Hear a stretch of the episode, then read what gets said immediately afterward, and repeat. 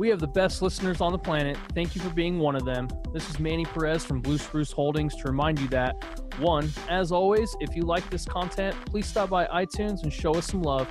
And two, if you are struggling with finding deals that make sense in this market, Blue Spruce has solid opportunities for accredited investors. Find out more by following the link in today's show notes. Enjoy the podcast. It's time for the Creative Real Estate Podcast, your source for out of the box real estate investing strategies brought to you by realbluespruce.com. So, when we're talking about syndication on large multifamily apartment buildings, there's really two components that I want to touch on today. There's really two people that I'm talking to right now. And that is the the, the sponsor, the deal sponsor, the actual person that's signing on the loan, and also the passive investor now, I want to talk about six points to conservative underwriting. That if you're a sponsor, you want to make sure that you're following these guidelines. And if you're a passive investing in a sponsor's deal, you want to make sure that they are following into these guidelines. I'm your host, Adam Adams. So, if this is your very first time to the Creative Real Estate Podcast, I want to welcome you and please subscribe to the channel. Also, if you've been an active listener for a while, I would be very grateful if you would actually leave us a five star rating on iTunes. And if you want to take a screenshot of that five star rating and send it to my email at adam at realbluespruce.com, I'd be happy to get you some of our absolutely awesome happiness is passive cash flow swag. So let's get right to it. There are rents and revenue that you want to see when they're putting on their financial returns and you want to look and see how aggressive are they being with their rents and revenue? How do they get to those numbers? How large is the rent growth?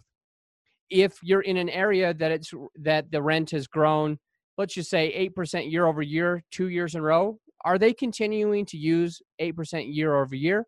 Or are they going ahead and checking to see what's the average that it's been happening for you know the last 10 15 20 and 30 years and they're averaging that which might be a much smaller number somewhere between 1 and maybe 4% okay? So how are they doing that?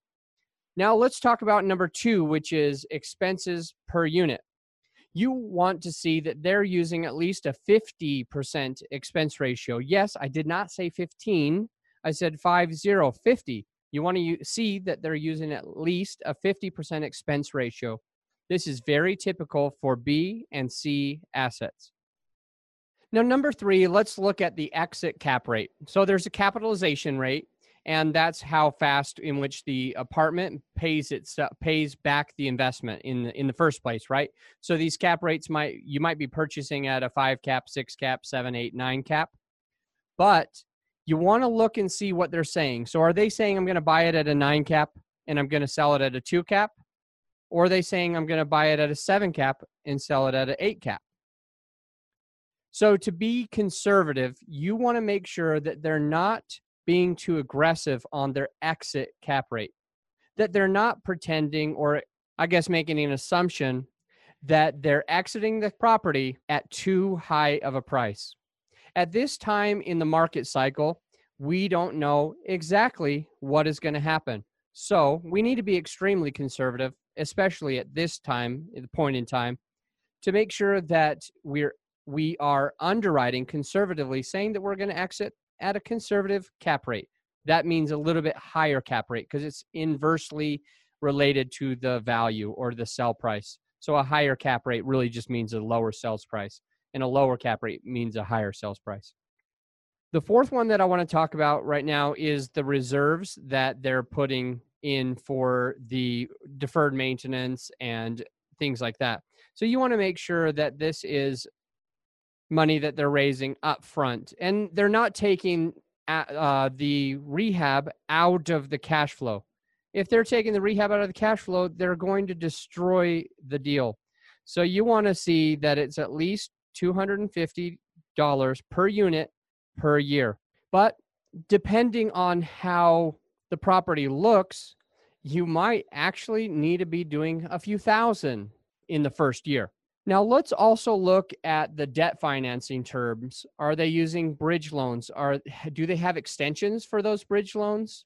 So let, let's talk a little bit about that. Is it agency debt? Is it bridge loans, hard money loans, et cetera, et cetera, et cetera?